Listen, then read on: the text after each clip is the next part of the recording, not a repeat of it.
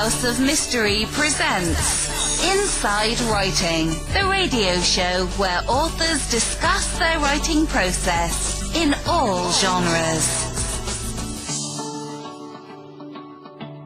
Okay, welcome back. Here we go. Now, uh, I've changed my co-hosts on this show. I mean, uh, Mr. Brian Turnoff had to turn off. and uh, the ever effervescent as an ever present.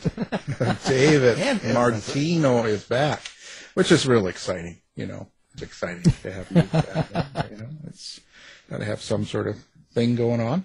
Um, okay, so we're going to get into it. So we changed from science fiction, and now we're going back into a true crime story, a true story. Uh, we've had this guest on before, um, David M. Beers. Thank you for being here, Dave. Yeah, thanks for having me. Um, so, David, so people that don't know you, uh, before we talk about the book too much, um, kind of what's your history um, uh, and got and got you into writing books like this? well, I, never dreamed I'd be an author, but uh, my my background is in law enforcement, and then uh, but then when I left law enforcement, I went into private practice as a licensed investigator here in New York, and uh, since then I've worked on a lot of high profile cases. And this one, uh, like my other one, was kind of a, it was a, it was a, I felt it was a wrongful conviction, and uh, it was a story that, that needed to be told. Um, so that's, that was kind of my inspiration for writing my first book as well as, uh, as my second. So I did that, and uh, I just, I just got it published here uh, this past week, and uh, it's live now on uh, Amazon and I, I'm anxious for my readers to uh, to get a hold of it. So, what? Um, how did you find this story? Now, this is the. Uh, it's called Immunity for Murder, and it's the Veronica Taft story. So, how did you find Veronica Taft, or how did you find the story? Well, it's, it's uh, I was directly involved. Uh, Veronica Taft was arrested uh, back in September of 2011, and she was accused of murdering her two-year-old son eight months earlier in, in the end of December 2010. She was a young single mom. She had four small children, all under the age of five. And uh, she was accused of killing her two year old during that time. But the investigation uh, dragged on for like eight months, even though the evidence uh, initially, within the first couple of days, pointed to the boyfriend. Uh, for whatever reason, they kind of turned the tides and went after Veronica and then eight months later, they arrested her, indicted her. And then a year after that, they convicted her of uh, murder and manslaughter. But shortly after she was arrested, um, I received a call from her attorney. His name is Dave Butler from Vestal, New York. I'd worked with him before on other uh, defense cases, and uh, he, he said he needed my help. Uh, so I met with him and he explained the story, and I adopted a case, and uh, I, got, I was involved with uh, with a case uh, thereafter, including during the trial itself. I actually sat with the attorney at the defense table uh, in defense of Veronica. So that's how I got involved. Like I said, she was she was convicted after a two week trial, and she was sentenced to uh, 25 years to life in state prison and incarcerated at the Bedford Hills Correctional Facility for Women down in uh, Westchester County, New York. So, so when a case like that comes up and and you get asked to help, of course you don't you don't know Veronica or anything about it until you get on the case. Um, Right. How do you know when the person is innocent? Like, I, I mean, because everyone says they're innocent, right? That's kind of the old story. Yeah. Or they didn't do it. Well, like I said, the, the evidence in this case uh, pointed to the, the boyfriend all along. Uh, and it was rather bizarre that, that, that they even decided to go after her. Uh, she had a rock solid alibi that was verified four ways. The, uh, the doctor who did the autopsy established uh, an estimated time of death to be between 3 and 4 a.m. And uh, during that time, she was at work. Uh, she was working full time on the night shift at a local high school from 11 p.m. until 7 a.m. while her boy while her boyfriend babysat the four kids. So that was the first uh, red flag for me was that she had this solid alibi and the the estimated time of death. you know, we argued that pretty aggressively during the trial, and uh, obviously it didn't work. Uh, but then uh, there was other other issues in the in the case as well. Uh, evidence that wasn't examined.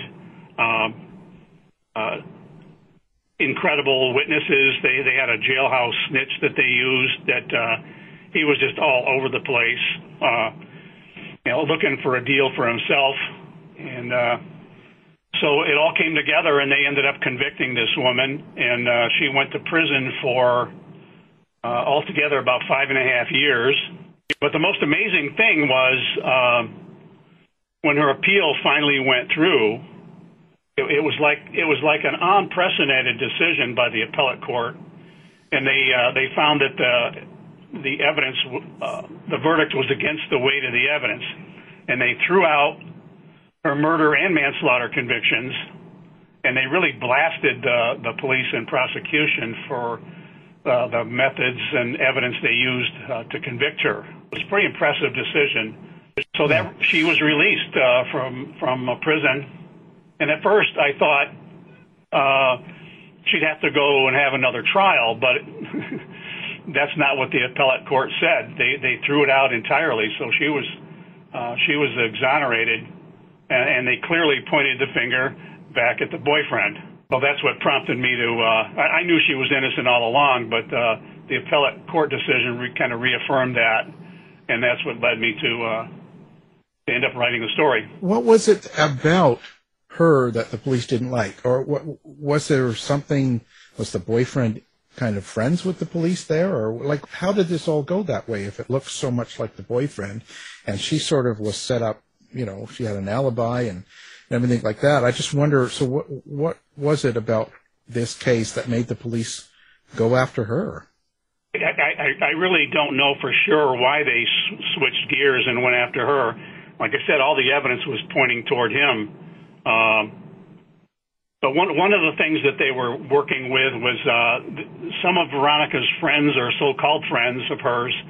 Uh, when they found out Lyric died, they came forward and started telling the police about some prior, uh, claiming there were some bad things happening with Veronica and her kids. But uh, those same allegations had been made previously and investigated by Child Protective Services and not one of them was ever substantiated. In fact, Child Protective Services uh, wrote up several reports that were unfounded when they went to uh, Veronica's house to check on her kids and to drug test. Her, her kids never showed any signs of injuries or bruises or neglect, anything like that. And her drug tests were clean every time. But yet, those same people were, were allowed to come into the trial and, and testify to all those prior allegations, even though none of them were substantiated. Well, I was just wondering, was uh, the boyfriend ever charged? No. In fact, that's where the title of the book comes from. He was granted immunity. Oh, I see. Oh, he. Uh, oh, so he testified against her then. He testified against her. Oh, I see. Yeah. Yeah, I mean, it was it, it was pretty bizarre. Uh, Al, the uh, like I said, the doctor that did the autopsy had, had estimated the time of death between three and four a.m. And so that that was a big hurdle that they had to get over, uh, and they really they couldn't. And uh, but but they but they got the doctor to admit during grand jury and the trial that it, it was possible uh, to have been uh, several hours earlier. Uh, and that really didn't make any sense to me or the attorney that I worked for. So th- they offered testimony that was just based on possibilities and, and assumptions that, that this happened earlier, uh, like before she went to work, which would mean, you know, six hours or more. And that, and that just never made any sense. And the, and the other, the other kind of a bizarre thing was, uh, during the autopsy, the, the doctor uh, found some contents in the boy's stomach, and he preserved those for future examination. There was about 50 grams of uh, some type of food. He couldn't identify it visually. but they never sent it out for, for testing. And that became a problem because, uh, according to the doctor, food will clear from the stomach within an hour or two after eating it. Lyric's last known meal was uh, like at 5 o'clock before, you know, that evening, earlier that evening. Uh, but then, uh, supposedly, uh, the boyfriend fed all the kids, all four of them, some uh, French fries and tater tots after Veronica left for work. But but the boyfriend claimed that uh, even though all four of the plates were clean, he never saw the little boy eating his. So we were anxious to find out what the stomach contents were, um, because we were quite certain it was going to be like remnants of a potato product, but they never tested it um, to find out what it was.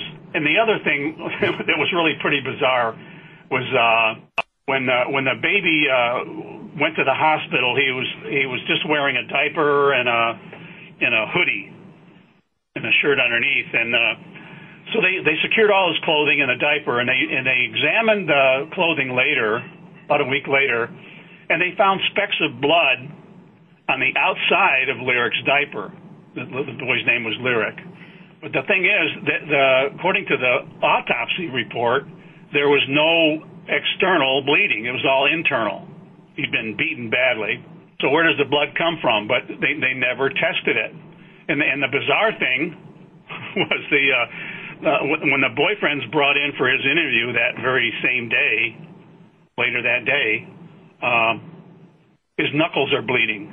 And he he claims that he uh, he punched a wall in, in the living room because he was frustrated about what happened to the boy, and that's true. He did punch the wall, uh, and Veronica saw him do that. But our position was that the only reason he punched the wall was to cover up where he had slammed the boy's head into the wall, and he uh, in the process he raked his fingernails, he raked his knuckles, and they started bleeding. So when he uh, he changed the Lyric's diaper, put a new diaper on him, and redressed him, he got blood on the diaper. Uh, but like I said, they, they never they never tested it. Um, and, and then they they actually came into court and said that uh, there was no value to doing that. So, do you, do you kind of assume uh, that it was just incompetence, or do you think it was more malicious that that, that they did? Oh this, boy, you know, it's hard, you know. Initially, yeah. I thought it was just incompetence, but you know these this department, you know, they're it wasn't their first rodeo. They've been they've been they get a lot of cases, uh, and I've never seen anything like this before. Uh, I, I even know some of the uh, investigators that were involved. Uh, I, I'd never known him to do anything like that. It just seemed like a bad decision that, that to go after her as opposed to the boyfriend when everything was pointing to him. It's kind of crazy. Uh, so so basically, the the baby was beat to death then. Is that yeah, how, beaten how very badly. I mean, he had a he had a lacerated liver that got detached from the spine. Half of his blood volume was in his abdomen, and he had a, a swollen and bleeding uh, brain. Both both of which, according to the doctor, would have been fatal.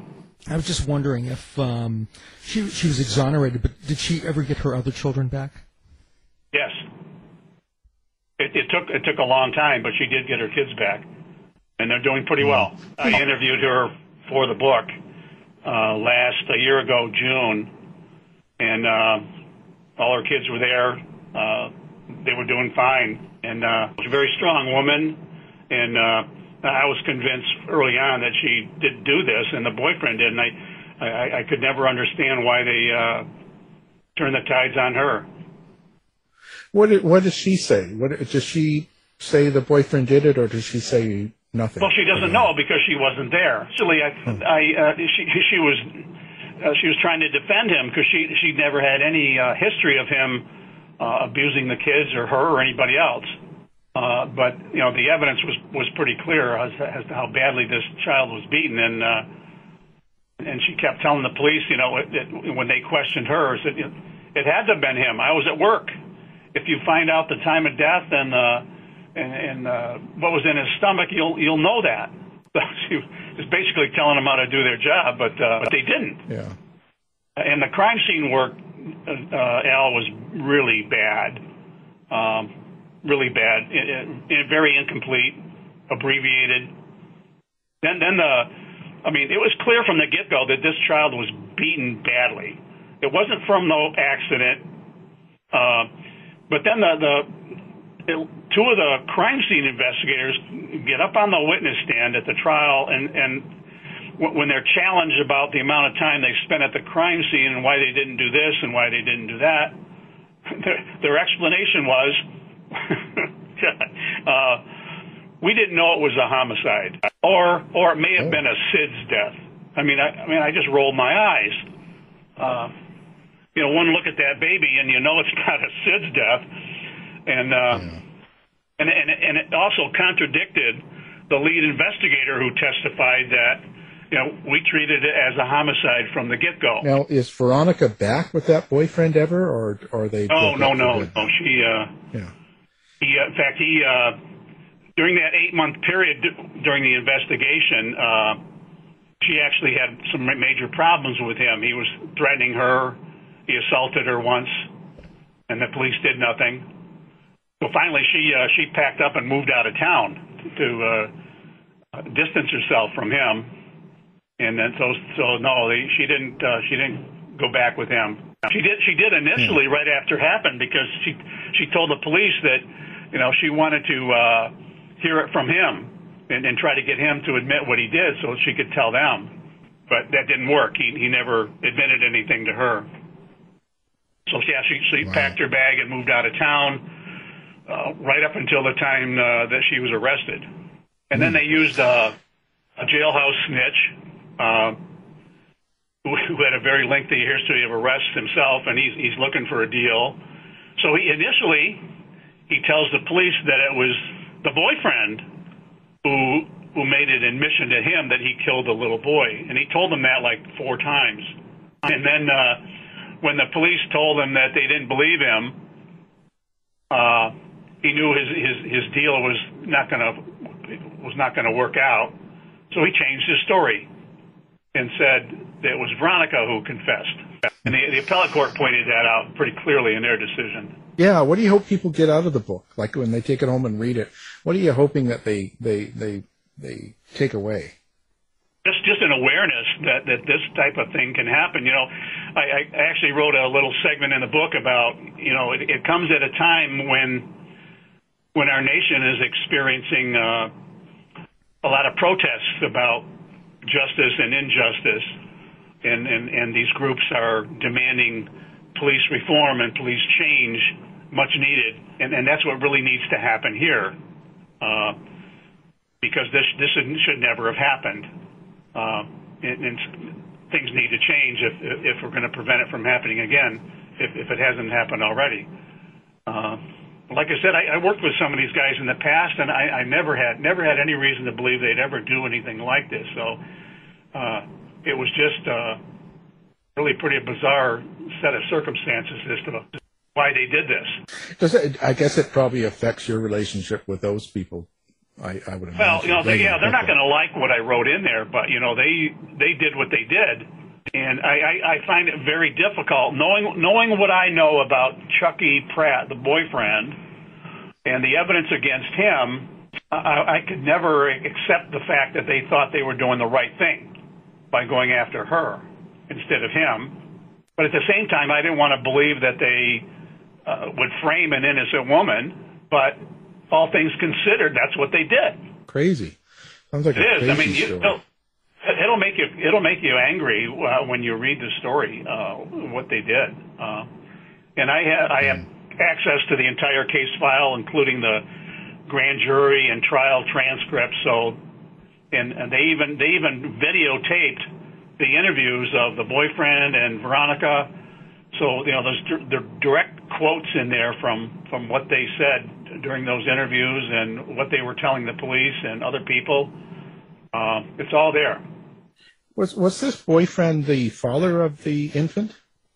No, no. Um, she had she had four children. The the oldest two were fathered by uh, another man, and then her youngest two were fathered by another man, and uh, she she had issues with them.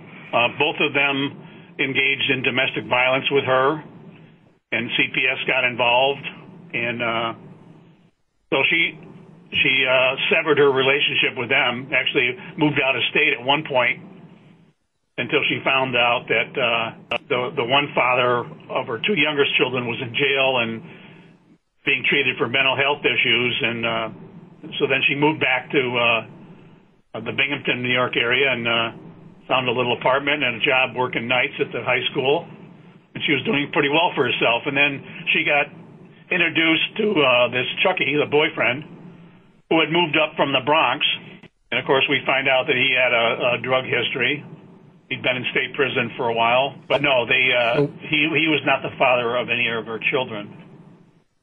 Oh, okay. Now, so is everything okay for her now? Is she doing better now, and the kids? Yeah, she's doing much better. Uh, she's living out of state uh, with her kids. I, I I speak to her once in a while. She's anxious to read the book. In fact, she just got it the other day. Yeah, she's uh-huh. doing she's doing pretty well. She's living out of state. She's got she's working. Uh, her kids are doing well. I mean, I, I met all of her kids uh, back last a year ago June when I when I went up to interview her. She introduced me to all her kids, and uh, um, yeah, she seemed to be doing pretty well. Long time to get her kids back, especially her oldest. Uh, she'd actually been placed in a pre-adoptive home and was on the verge of being adopted. And uh, like Veronica told me, said I could have lost her forever, um, but it was just kind of in the nick of time that she. Uh, she was able to get her back, but it took two years uh, after she got out of prison yeah. for be reunited with her kids. And then she said the kids hated her at first. She said because of all the bad things her foster parents were telling them, and uh, so she said it was a it was an uphill battle. And then she had to go back to family court and fight them all over again. You know, you know one of the mm-hmm. bizarre things uh, also, Alan was. Uh, after she was released from prison and moved upstate New York, those witnesses that uh, testified against her with those false allegations uh, of abuse, they actually tracked her down and, went up and found her and apologized to her and told her that the that the police had them believing that she'd killed her son and then needed their help. And they were they were pressured into saying things and uh, it just kind of snowballed from there. And then on top of that, she tells me that the, the jailhouse snitch also called and apologized to her, telling her that you know it was his second felony and he was facing time in prison, and the police were threatening to uh, pin the murder on him. I said, well, they they might have told him that, but I said uh, uh, more than likely he's he was just worried about his deal not falling through and going to state prison. But yeah. uh, but that yeah, I was so I was surprised when I heard that.